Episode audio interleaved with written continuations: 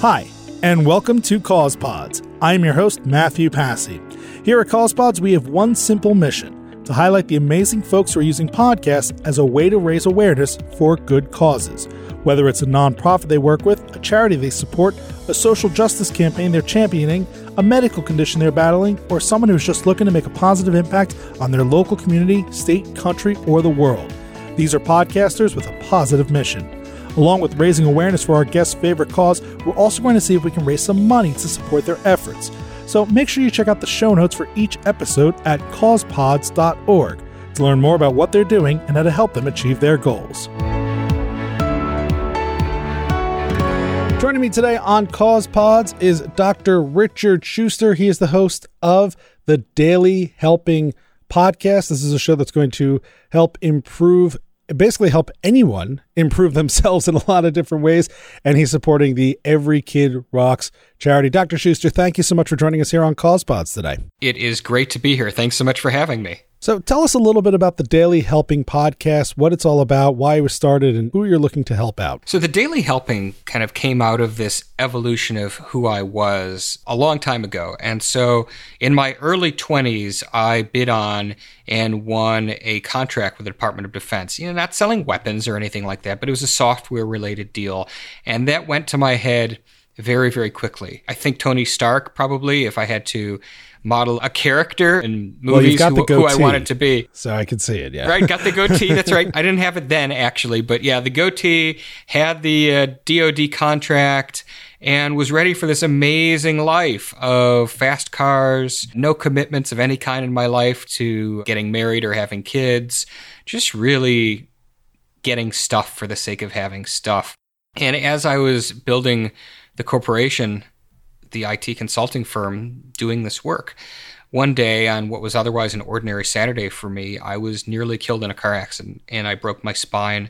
I tore, or nearly tore rather, most of the ligaments in my neck, suffered um, some real severe injuries. And so now that I'm a doctor and I understand a little bit about the brain, what's interesting is that for a lot of people who experience near death experiences, what the brain does, there's this mechanism that slows down time. Kind of think like Neo in the Matrix, where he's looking and he sees these bullets kind of whizzing by him in slow motion. So as the accident went, I made a left hand turn and then I see this car screaming at me full speed. And so from the amount of time where that guy slammed into me, sent me into oncoming traffic after my airbag deploys. And then I get hit again and I get ricocheted into a telephone pole, which is ultimately what stopped my momentum. Maybe three seconds. But yet, in that amount of time, all of that was in slow motion to me. I remember very clearly seeing the center console crush into my spine and end, having this conversation with myself that I was about to die. And it wasn't the type of conversation like Uncle Scrooge in, uh, or not Uncle Scrooge, Ebenezer Scrooge, DuckTales, Ebenezer, Ebenezer Scrooge in, in a Christmas story. Like, it wasn't like, Dear God, if you let me live, I'm going to turn over a new leaf and I'm going to give Christmas presents to orphan boys or girls. It wasn't like that.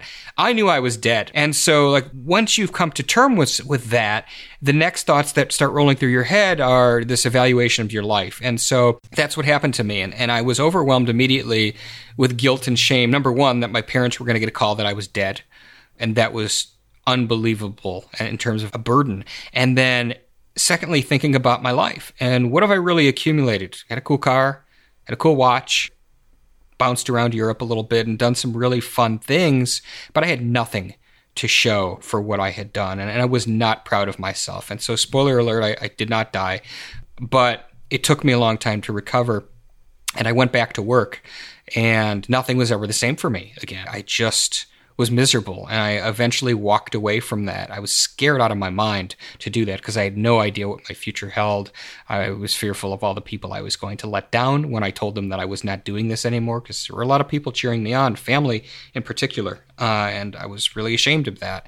And through a, a series of events, I wound up speaking about internet safety to high schools. And that led me to being approached by a guidance counselor at one of the schools where I spoke. And they asked me to mentor a kid who was an at risk kid. He was in the seventh grade when I got him at the time. Was biting people. That's pretty unusual for seventh graders, right? and at so, that, yeah, at that age, it should have uh, yeah, stopped by then. for sure. So I was working with this kid, and I'm not going to be so arrogant as to say I turned his life around, but I was a change element. I was a change agent that helped, and that felt really good. And so that led me to go back to graduate school. And so now all of a sudden I'm in my mid 30s and I'm going to school and I'm studied social work and I worked with victims of Hurricane Katrina who lost everything, and that was incredibly powerful for me. I uh, worked a lot with children, and then ultimately wanted to go further, and I became a clinical psychologist, and I received advanced training in forensic and neuropsychology, which I know are big fancy words. It just means a little bit more knowledge about the brain, and you talk about it in a courtroom setting. And as I started practicing, I was grateful for that, but really wanted to have a broader impact. And so that's here's like five minutes later to the answer to your question. That's why I created the Daily Helping podcast because I wanted to be able to have a much larger impact than I could have working with patients individually. And so the show's mission is to help people become the best versions of themselves. And that's aspirational, right? You're not going to wake up on Tuesday, three weeks from now, and get a certificate in the mail that says you are the best version of who you are. So we're always consistently striving, achieving to be more, to learn more, to do better better. Although the show's movement is something that's very tangible and that I'm, I'm the most excited about. And our, our, show's movement is called the hashtag My Daily Helping Movement, where we encourage people to commit random acts of kindness every day and post it in their social media feeds using the hashtag My Daily Helping. And so there's a little science that I've sneakily built into that. And so from a, a neurobiological standpoint, if you took two people and person A was given $1,000 and person B gave $1,000 to somebody else and hooked up real time diagnostic imaging to their brains, what you would see is that the same parts of the brains light up. And while it is the case that from a neurodevelopmental standpoint, we are programmed, we have evolved to feel good when we help other people, society has us very focused on ourselves, right? We're seeing now cell phones that are coming out with like six cameras in the front so that we can have the most high D or 4K selfies. Like we're a selfie world right now. And I'm not, I'm not hating on selfies, but what I am telling you is that we have been conditioned to focus on how awesome we are. And as a consequence of that, we're spending less energy focusing on how can we add value and help others. So I'm hopeful that through my show's movement and through the amazing guests that I'm privileged to have on, that we can really open some eyes and, and start changing that a little bit. It's an incredible mission. It's an incredible objective to help people see the world in a different light and get them to not just do it, but to share it and show others. And hopefully we can all learn from that, experience it, be encouraged by it, and then take part in it.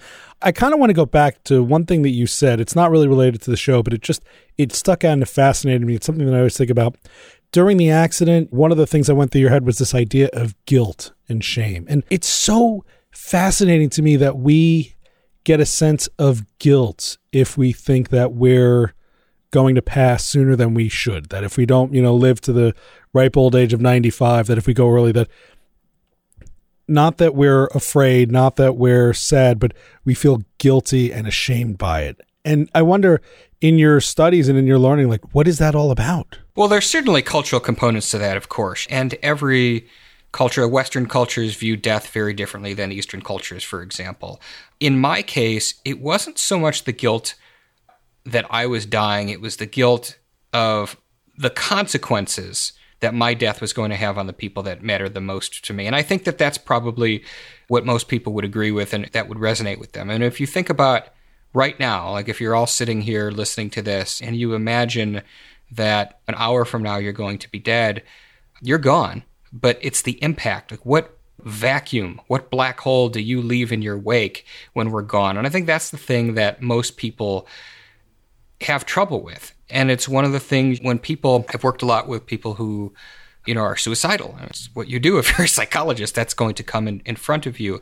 And the one thing that you hear most often why they're afraid to do it is because they're guilty about their mother or their uncle or somebody finding them or their body or finding the note. So guilt plays a, a, huge part of that. And so there's different reasons as to why. As I said, there's cultural reasons. Um, certainly in the Judeo Christian world, there is massive religious reasons. There are tenets of major religions that basically tell you that your soul is damned if you die in the wrong way or if you didn't live a righteous life. There are institutional fears that have been passed down to us through multiple generations regarding death and what that means. Getting back to the show, so you have this idea you want to not only for yourself but for others make the world a better place get people to encourage making the world a better place why then did you want to take this idea this project to podcasting specifically podcasting was something that was accessible to is accessible to anybody. I mean, we live in a really fantastic age where anybody can get some cans and get their mic and their pop filter and all of a sudden you know they're out there spreading their message it afforded me the opportunity to do that it just seemed like the right medium it seemed like something that i could do and I don't have any Hollywood connections. I couldn't call Dr. Phil, like I couldn't call Oprah. I couldn't get myself on television. so I got myself in podcasting. But what's interesting about having the podcast you know, you and I have met a couple of times because of podcasting. And the podcast itself has created relationships for me that I would have never had otherwise. That there's no way that I would have been able to have those interactions, build the relationships, and as such, be able to push forth the initiatives that I have, not only through the podcast, but, you know, through the psychological assessments that I do. We didn't talk about that, and my charity that helps children. So the podcast really became a launching point for me to be able to leverage the recognition that I have and achieve these other goals that I had created that help others. But I mean, you could have done that. We live in an amazing world where you can create and produce and publish and market content in a lot of different ways and have success doing it. You could have done videos, you could have done just social, you could have been blog. But was there something specifically about audio and digital audio that was compelling that helped you to tell your story in a more effective way than other platforms might have? I don't know if there's a sexy answer to that. The the the, the honest truth was I was a fan of podcasting and got connected with a really amazing production team who does everything for me and it just kind of evolved into its own thing. I, I wouldn't say that I really sat down and, and cognitively worked out does it make more sense for me to do this on YouTube or Facebook or podcasting? It, it just kind of evolved. So now that you have the podcast, what has it enabled for you? Specifically, doing it through this medium, what kind of doors has it opened? What kind of experience have you had? You know, what are the things that you've loved about it? There's so many things, and I'm so grateful for this experience. One of the coolest moments ever, and I will find hard pressed to top this, was around a year ago, I got an email from a kid who had reached out to me and informed me that he had obtained a gun and he was going to kill himself. And he was getting ready to compose a suicide tweet. And prior to doing so, I popped up in his social media feeds. I was interviewed by John Lee Dumas on Entrepreneur on Fire. And he listened to that episode. And then he put the gun down and he went to my website. And then he binge listened all night long to my show. And he wrote me the following morning and he said, Yesterday I wanted to kill myself, but because of you, not only do I want to live, but I want to start a podcast for people who are suffering from depression so that they know that there's always a light at the end of the tunnel. And I and I helped him with that. And I did not create my podcast to prevent suicide, but that happened. And that's unbelievable. Another really crazy example is I started doing episodes I do on every Veterans Day where I will spotlight the story of a, a, veteran who's courageous enough to share what they've been through. And then I will shine the light on a 501c3, which specifically helps veterans who have experienced trauma. And as a result of that, that led to some conversations. And now I'm in talks again 20 something years later with the Department of Defense about selling an assessment and treatment system for post traumatic stress for veterans that myself and a colleague have been creating for quite some time. And there was some serendipity around that, hap- how that happened. Um, there are others, but those are like the two biggest things that kind of top of mind presented to themselves solely as a result of the podcast. I mean, there are countless amazing relationships, people that I now consider my friends that I have met through podcasting. And it's a really, you know, you're part of this community. It's an exceptional community. What I like about it, and particularly having come from a corporate background before I went into postgraduate training, was coming from the world of IT consulting somebody would have killed your grandmother if they thought they could get an extra 2% margin or cut you out of a deal or something like that. It's very, very cutthroat. And that was one of the reasons why I was all too happy to leave the corporate world. And yet in podcasting, everybody's very supportive. I have run into very few people and I know they're out there, but I have run into very few people, including people who are exceptionally well known and successful in this space. And they're the most gracious. How can I help you? I think maybe because it's such a young industry compared to some of the other mediums that there's more of a collaborative spirit that I have found through it. But it has been, it's the best hour of my week for sure. I love recording. I'm grateful for the guests that I have. Uh, it's a lot of fun, and it has, as I said, opened some pretty remarkable doors that wouldn't have opened otherwise. That's so incredible. Going back to the kid who heard your story, and not only did it save his life, but now he's trying to do good in the world through podcasting as well. It's just, that is just awesome. And yeah, podcasting is the one space where we are somewhat competing for the same people. We all are trying to get the same objective. We all want as many listeners as possible, but people can listen to as many podcasts as they want. And so you're right, we're rarely actually in competition with each other. I don't consider that I have any competitors in this space. And I don't say that to mean like I'm this arrogant, amazing, better than everybody else podcaster. What I mean in saying that is I view all my other fellow podcasters as colleagues and collaborators, not competitors, even if they're in the same space. I mean, in the personal development space that I'm in, it's a pretty saturated marketplace. I've been fortunate enough to stand out a little bit, one, because I'm a doctor, and two, because I've gained some notoriety in the media once I started getting interviewed by Cosmo and NBC and some of those places as a psychology expert. That opened a lot of doors for me as well. But I don't view any other podcaster as a competitor. Nor do I worry about like, oh, you know, like they got X number of downloads and they post. Like, I don't care. I just, I'm happy for everybody. The podcast listeners, unlike TV viewers, I can't remember where I read this statistic, but those who consume podcasts are likely to consume a lot of podcasts. You know, they're not just going to listen to one. And so somebody listening to your show does not at all take away from somebody listening to mine or somebody else's. It's really cool in that way. So tell us a little bit more about how all this kind of led you to Every Kid Rocks. So that came out directly came out of the podcast and it was really funny. So I had interviewed well over a year and a half ago Bob Burg, the Go Giver. And he was my first quote unquote, I did the air quotes for those listening at home, really big guest.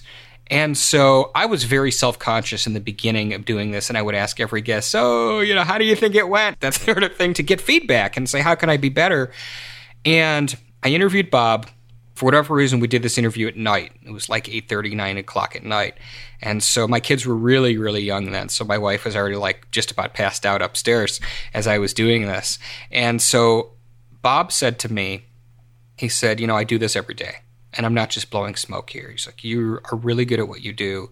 And if you stick with this, you're going to help a lot of people and I was like so fired up from that. Like I like run up the stairs and I bust in the bedroom door and I just like my wife I'm like Bob Burg thinks I'm good at podcasting, and so then it was just like the stream of consciousness. I, th- I think this podcast is really going to be successful, and won't it be great when it is? If we can take some of the money that we earn from doing it and cut a check back to our son's old preschool and earmark that money for kids like him that just need a push for speech PT and OT. And I got chills. And, and before I, I finish the story, do you mind if I take a step back and kind of give some context to this? Yeah, please. So, prior to me being a podcaster and when I was still finishing my training, what you're required to do in if you're studying neuropsychology is what's called a two-year postdoctoral residency.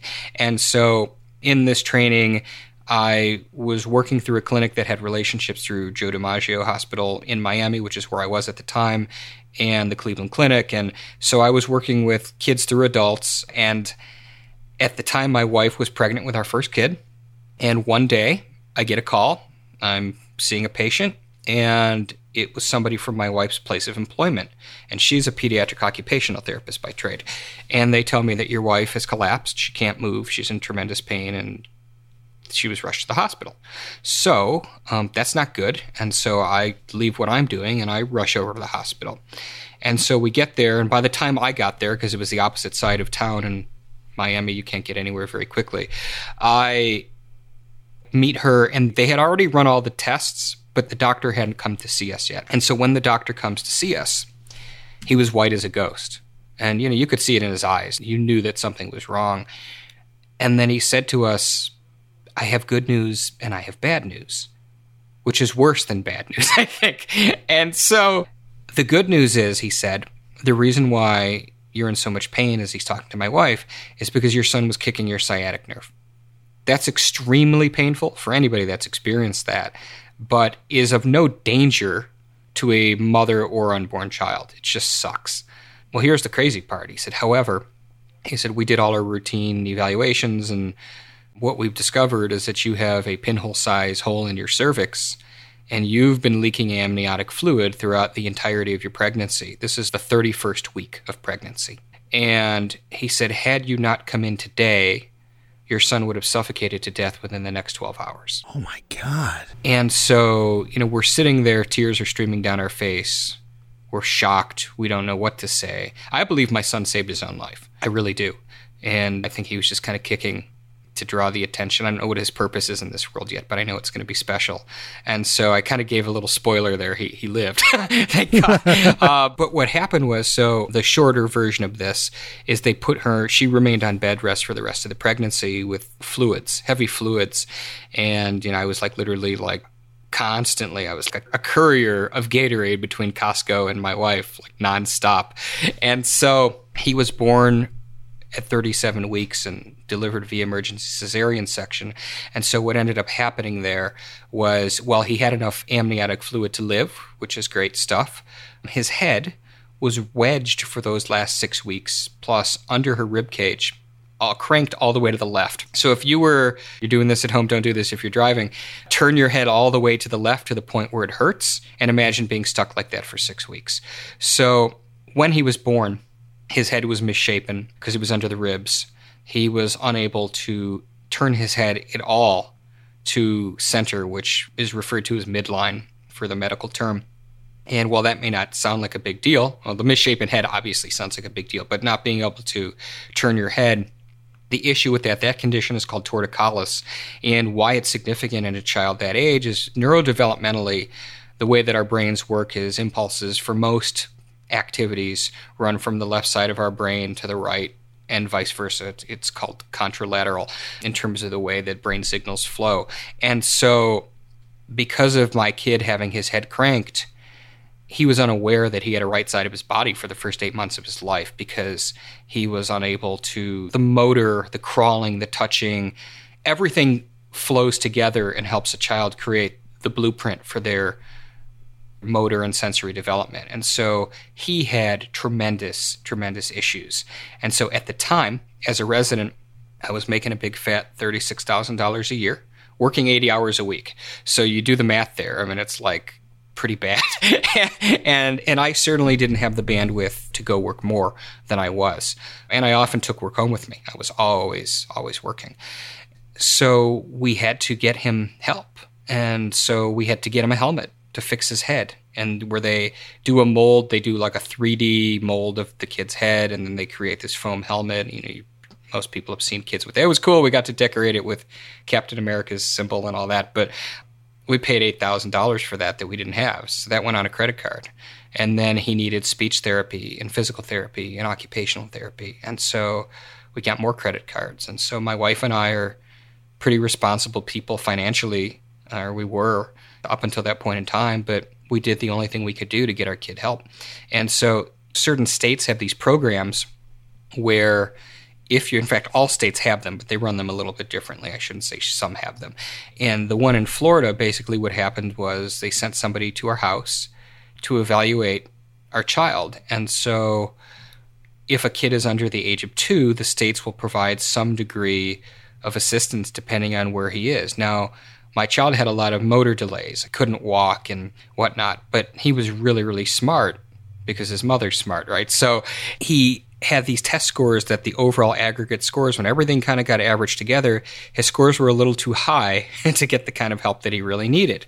And so there we were just supplementing this out of pocket. And at least for him, he had a father who was studying neuropsychology and a mother that's a pediatric occupational therapist. So we knew more than the average bear did in terms of what our kid needed. But financially, it destroyed us at the time to get him the help that he needed. And then, moreover, when he turned one and we wanted to shift him from daycare into a preschool and actually start an educational curriculum, we were turned down by practically every school we went to. And the reason why is they were afraid, these schools, from a liability standpoint, that because my one year old son was unable to walk like everybody else in his class, that if he got stepped on and injured, that we would sue them.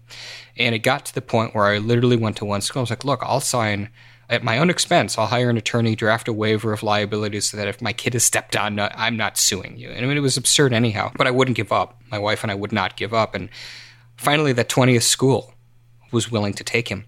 And not only did that school take him and put him with one year olds, but his teacher, who I thanked in person years later many times, was incredible. And so when my son's therapist would tell my wife that he needed more sensory input on his feet, they would text pictures that day of him at a sensory table getting shaving cream and on his feet and, and doing that kind of work. And my son didn't just catch up, he exploded.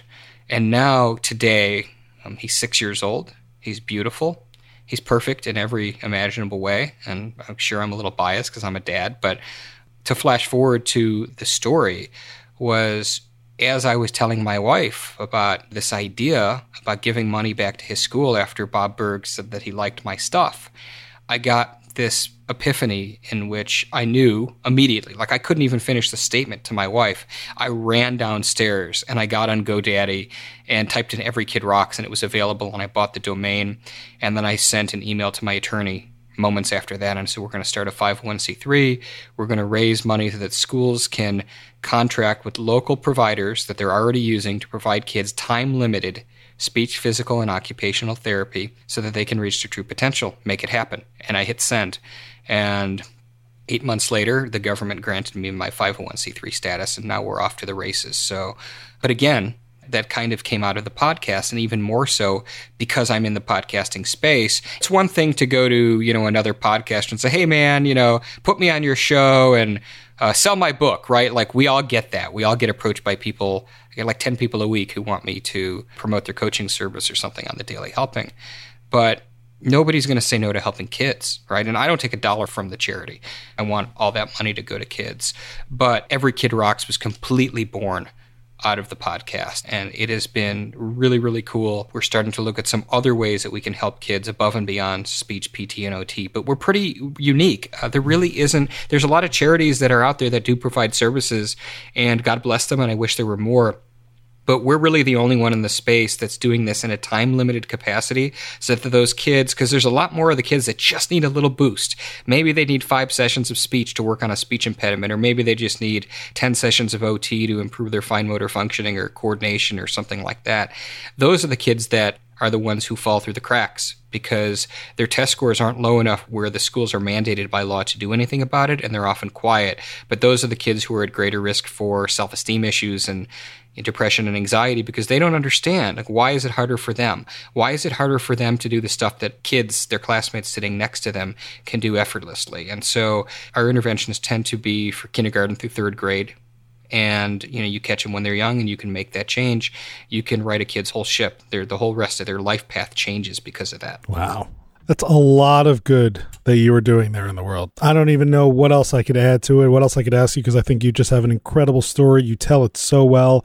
Incredible missions, both in the podcast and here on the 501c3 on the charity side. And we're going to encourage everyone to check them out, donate, listen, read, do everything they can to learn more about what you're doing and support you in any way that they can. The last thing I always like to ask folks in your position is for somebody else who is thinking about launching a podcast to support a cause, for somebody who maybe even has one out there and they feel like they're struggling, what is your best piece of advice? What's the one thing you would encourage them to do that could help them out? I would say this even if your podcast isn't directly supporting a cause that you believe in, the likelihood is there is that organization out there that is so desperate for a light to be shined on them so that people can know that they're around. And so, as a podcaster, you have a privilege, you have the privilege of leveraging your show to put a spotlight on those people that otherwise have no way of doing so. And so, what I would say is get out on Google and find those organizations. If they're already out there, if they don't exist, you know, you create your own. But if those entities already exist, talk to them, see how you can add value to them, see how you can use your show. Because if you believe in their cause, by helping them, you achieve your goal. So that's what I would say. You know, leverage those relationships and approach from a position of adding value, and you will absolutely be successful. We have been chatting with Dr. Richard Schuster. He is the host of the Daily Helping podcast, which of course we'll have a link to here in the show notes here on Cause Pods. And he's the creator of Every Kid Rocks, the 501c3 that is just looking to help every kid out there who needs a boost to reach their true potential. Anything you can to support his efforts would be greatly appreciated. Dr. Richard Schuster, thank you so much for joining us here on Cause Pods today. It's been great. Thanks for having me. Thanks for listening to this episode of Cause Pods. Again, if you've been inspired by the work of our guests, please check out the show notes in your podcast app or at causepods.org. There you will find links to their work and a special donation link to support their favorite efforts. From there, you can also follow and subscribe to the show on Apple Podcasts, Google Podcasts, or wherever you enjoy your podcasts. And remember, if you have a cause pod and want to join me for an interview, please check out causepods.org and fill out the interview request form. If approved, we'll schedule you for a chat and share the amazing work you're doing with the CausePod audience. Thanks again, and see you next time on CausePods.